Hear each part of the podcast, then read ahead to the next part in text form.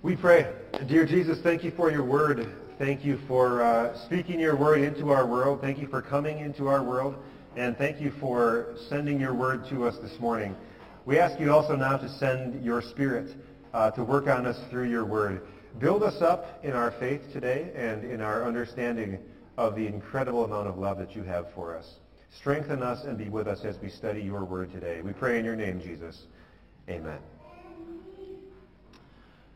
Brothers and sisters in faith, uh, can you picture what it would feel like to get mixed up with the wrong crowd? Can you picture what it would feel like to get mixed up with the wrong crowd? So maybe it starts small, like you're hanging out with people that you really shouldn't be hanging out with. And then it escalates to maybe supporting some things that you shouldn't be supporting. And then finally to doing things that you specifically should not be doing. Like, can you imagine getting mixed up with the wrong crowd? Um, in certain ways, it's exciting because of like the thrill of rebellion. And then in other ways, it's scary, because if you get caught doing some of the things that you're doing, you know that the consequences are going to be severe. Well, then finally the day comes when you do get caught. And you get caught red-handed with no explanations and no excuse. And in that moment, it all comes crashing down on you. Now you feel guilty for the things that you've been doing and supporting. Now you feel ashamed at how your family and friends are going to feel. Um, you know that you fully deserve whatever consequences are coming. Again, can you picture what it would feel like to get mixed up with the wrong crowd and then to get caught? Maybe you don't have to picture too hard, because this has actually happened to you in your life. Maybe you're thinking, well, I'm thankful that this is a hypothetical. But really, either way, spiritually speaking, this is a story that we should be familiar with, because spiritually speaking, this is all of our story. It is a story of getting mixed up with the wrong crowd, getting swept up in a rebellion, and getting caught. And of course, it's not just our personal story, it's the story of the whole human race, right? God tells us in the book of Genesis how when he first made people, when he first made human beings, he made us in his image. That means that at the beginning, human beings had a perfect connection with God. We we shared his heart of perfect love. But more than that, it's like we were God's representatives. Human beings were God's ambassadors, reflecting his light across the world, shining God's light to others. What an amazing job that is, to be God's representative, God's ambassador in this world. And yet, in the book of Genesis, God tells us what happened next. Human beings got mixed up with the wrong crowd. Specifically, we got mixed up with a fallen angel named Satan, who led human beings into a rebellion against God. And I'm guessing that maybe you're familiar with this story, right? Adam and Eve are in the Garden of Eden, and they're listening to the snake and eating from the forbidden fruit. And I'm guessing that maybe you're also familiar with the results and kind of the inherited results, right? Where ever since the time of Adam and Eve, every single person has been born with a sinful nature. Every single person has been automatically enrolled in this rebellion against God. Right? We're born rebels. So we're familiar with these things. But I wonder if you've ever thought of it this way as you're thinking about Adam and, Adam and Eve in the garden and how now this is our problem. Have you ever thought, how in the world is this fair? Like, I didn't eat any fruit. Adam and Eve were the ones who rebelled against God and broke his command in the garden and brought all of this on us. And, and I wasn't there, and I didn't have anything to do with it. Why should I be held accountable for something that somebody else did thousands of years before I was born? You ever think that way? I've thought that way. This doesn't seem fair. But God doesn't hold us accountable for things that other people did thousands of years before we were born. God holds us accountable for what we do. And there is plenty of evidence of our own individual rebellion in our own in individual lives. So take a minute this morning and just like do a little self-examination and think about this. What bad influences have you chosen to put around you in your life? And I think of the same for me. What uh, wrong things have you chosen to support? What wrong things have you chosen to do? In what ways have you contributed to the darkness of the world around you, instead of reflecting God's light as his image bearer the way that he would want you to? And I think of the same things for me. So the details of our different stories are different, of course, but deep down, it's all the same story. We all are rebels. We all have gotten mixed up with the wrong crowd. We have all done wrong things. And then, we've all been caught red-handed by an all-seeing God who never misses a single thing that happens in this world. And so, we all deserve the same consequences. And we know what those consequences are. Uh, God tells us in the Bible that long ago he created a place of punishment for rebellious angels. And this is a place where God was going to lock up the rebellious angels and keep them there away from him and away from the world and away from human beings so they could never hurt anybody else again. And Peter writes about that dungeon, that place of punishment for evil angels in his second letter. He says this, God did not spare the angels when they sinned, but sent them to hell, putting them in chains of darkness to be held for judgment. So this is what hell was created for. It's a place for rebellious angels. But since we've joined the angels, the evil angels, in their rebellion against God, we deserve to share their fate, which is condemnation from God that lasts forever. So we're not at a real positive point, like eight minutes into our sermon this morning, but into this situation of, of guilt and shame and fear of consequences, into the middle of all this comes the opening verse of our sermon text. And it says this, there is now no condemnation for those who are in Christ Jesus. And based on everything we've just said, we're thinking, how could this possibly be? That there's suddenly no condemnation for those who are in Christ Jesus. Well, the answer comes really from the title of our Lent sermon series called Great Exchange. The reason there's no condemnation for us is that there was somebody else who switched places with us. And he went to be condemned so that we in his place could go free. Are you guys sticking with me so far, this metaphor of like a rebellion, getting caught? So in order to more fully understand this, I want to tighten up the metaphor a little bit and get a little bit more specific. We talked about like rebellion in general. Now let's let's give this a specific context. Let's say that God is like a king. That's probably not super hard to imagine, right? Because kings are powerful and they're in charge, and God is powerful and he's in charge. He made the world. He's running the world. He's the greatest king that there ever could be. So God is kind of like a king. And now let's say that angels are like nobles. We don't really have this kind of a political arrangement in our country, but you know what nobles are, right? The king is sitting on his throne, and then he has kind of his court that is around him, and the angels are like God's heavenly court. Then let's say that human beings are like regents. And I, like this is not maybe a position that you're real familiar with, a viceroy or a regent. I was looking up different terms, but it would basically be a person who goes and rules a different land on behalf of a king. Right? So this is kind of the role of human beings. You've got God is the king, angels are like his heavenly court, but then there's this other land called earth, you know, and God has sent human beings here to rule in his place, to represent him. And I found a verse in Genesis one that just describes this so exactly. God blessed Adam and Eve and said to them, be fruitful and increase in number. Fill the earth and subdue it. Rule over the fish in the sea and the birds in the sky and over every living creature that moves on the ground. Once again, human beings were created to be God's ambassadors, representing him and reflecting his light across this world that he's put us in. So now we've got kind of these characters in this story, right? And into this context now comes Satan. And Satan is a rebel. He is a traitor, working from within the heavenly court. He comes up with a secret plot to assassinate and overthrow the king and take the kingdom for himself.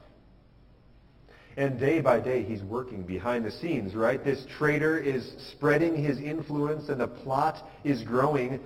And then one day, he's caught. The plot is uncovered. The treachery is revealed. And because this is a plot that endangered not only the king, but the entire kingdom, the king decrees that the rebels are going to be punished most severely. Everyone who has participated in this assassination plot against the king is going to be exiled away from the kingdom forever. So this probably tightens it up a little bit, right? This is the bad company that we have fallen in with. This is our spiritual situation between human beings and God. But what if there is one more character in the story that we haven't talked about yet? What if the king has a son? And what if that son, being in very nature God, does not consider equality with God something to be used to his own advantage, but rather he makes himself nothing, taking on the very nature of a servant, being found in human likeness? And what if, being found in appearance as a man, he humbles himself yet more by becoming obedient to death, even death on a cross? What if the king's own son, the Prince of Heaven, chooses to exchange himself for the rebels, going into exile himself, so that they in his place might go free? And that's what Jesus did. Do you remember Jesus' words as he hung from the cross? He didn't say a lot of them, but this was one of his sentences. He said, "My God, my God, why have you forsaken me?" And that sentence is the voice of an exile in anguish, suffering the king's punishment for his rebellion against God.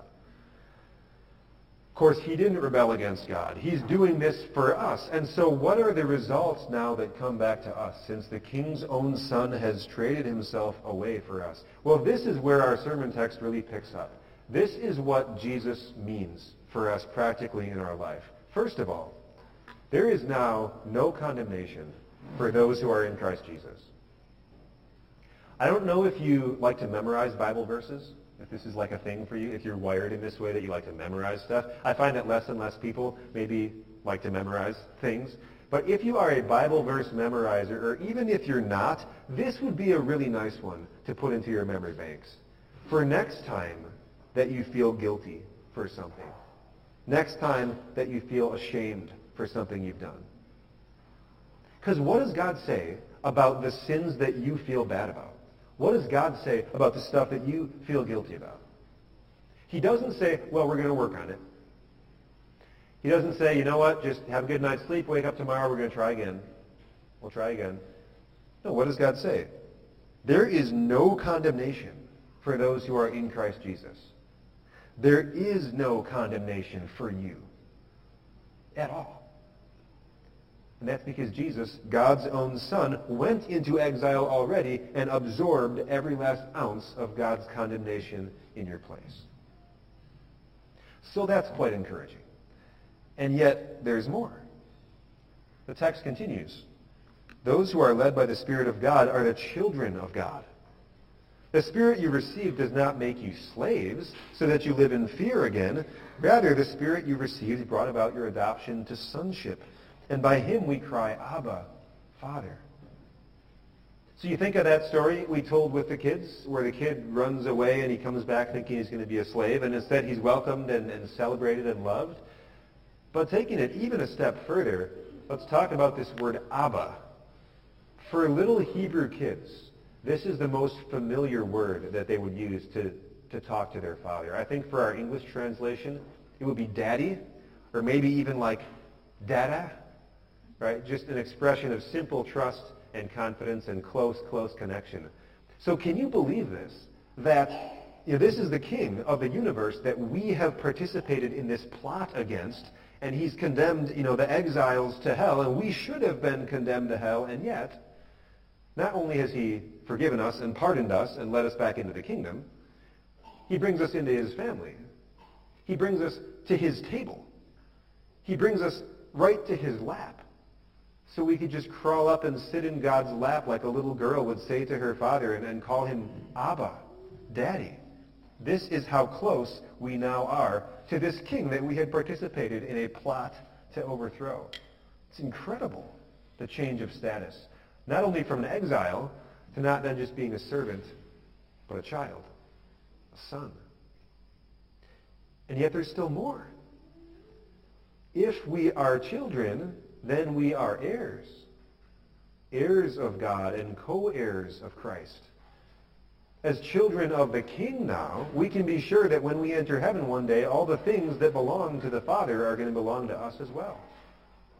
And we can be sure that we're going to share them with our new brother Jesus, because he returned victoriously from his exile when he rose from the dead, right? And he is going to join us, uh, reigning forever with God in heaven. So just what an incredible story.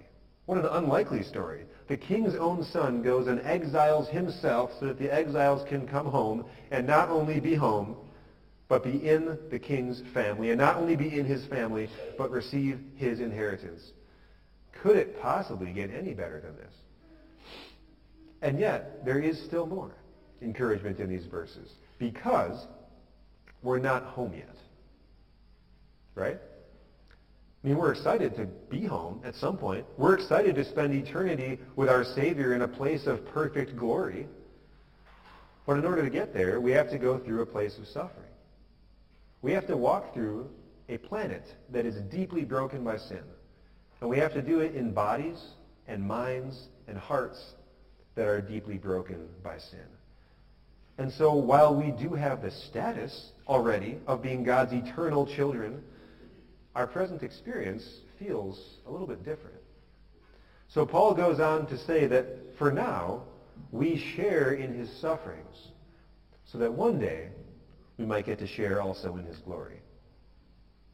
You know this as well as I do. Along with the rest of the world, Christians suffer, right? We get sick. We get sad. We get tired of being let down by the people around us. We get tired of letting down the people around us. We get tired of struggling with our stubborn, sinful nature. This side of heaven, life as a Christian is hard. And so Paul has this last thing to say to us this morning. It's an item of deep and powerful encouragement. And here's what he says. I consider that our present sufferings are not even worth comparing to the glory that will be revealed in us. I consider that our present sufferings are not even worth comparing to the glory that's going to be revealed in us. So kind of to come to an end this morning, I want to ask you to use your imagination one more time. I know we had the story of the Father and Son. We had the idea of rebelling. We've got the King and the kingdom. I want you to imagine one more situation. And I'll admit that this one is maybe a little risky, but let's try it. I want you to imagine that you're a Yankee. So what I mean by this is, you live up north, like way up in the great frozen white north, where even in mid-March, it's not just cold like it is right now, but in mid-March the ground is coated with ice and snow. So imagine that you are a Yankee way up north somewhere in some freezing cold place, and you are engaged in an unenviable task, shoveling out your driveway. Scoop after miserable scoop. And the freezing wind is blowing, and the ice crystals are blasting into your face, and your body is getting sore and tired. You can't feel your fingertips. You can't feel your toes. You can't even feel the tip of your nose. You're shivering, and you're maybe not having your best day, shoveling three feet of snow in the frozen white north. But you do know what's coming next. Your mom is inside the house, cooking up a batch of chili with homemade cornbread. And as soon as you finish shoveling, it's about to be dinner time. In fact, here she comes now. She opens up the door, and she calls out, Lucas, five minutes, then it's dinner time. And as she opens that door, the warm blast of air comes out from inside, and carrying with it the delicious scent of chili and homemade cornbread. And you even hear, or you think you can hear, the crackling of logs, because you know there's a bonfire going on in the den inside, right? Right in there where you're going to be eating your chili and then warming up. And then she closes the door, because you got five more minutes. But you don't feel quite as cold anymore. And you're shoveling with a little bit more speed and enthusiasm now, because you have been reminded of what is about to be coming. And that is what God does for you when you come to church. That is what God does for you when you read his word. That is what God does for you when you have communion. He gives you a little smell a little taste, a little hint of what's coming. This eternity of perfect communion, perfect connection, perfect happiness with God and our loved ones. It's a little taste of this world where all of our sin and struggles and troubles and problems and pain are going to be gone forever. Sunday after Sunday, Bible study after Bible study, personal devotion after personal devotion, God reminds us our present sufferings are not even worth comparing with the glory that is going to be revealed in us when we get to heaven. And this is how now, as we live in this earth, God motivates us to work a little bit harder, to shovel a little bit faster, to embrace the job that he's given us, which is to live even now as his ambassadors, which is to reflect even now his light across our world, and to begin even now carrying out that original role that God gave to human beings created in his image. So the point is simply this. Hang in there, fellow children of God, fellow heirs of heaven. Hang in there, because we're all in this together. And we know that the best is yet to come. Amen. And now the peace of God which passes all understanding will guard and keep your hearts and minds through faith in Christ Jesus, your Savior.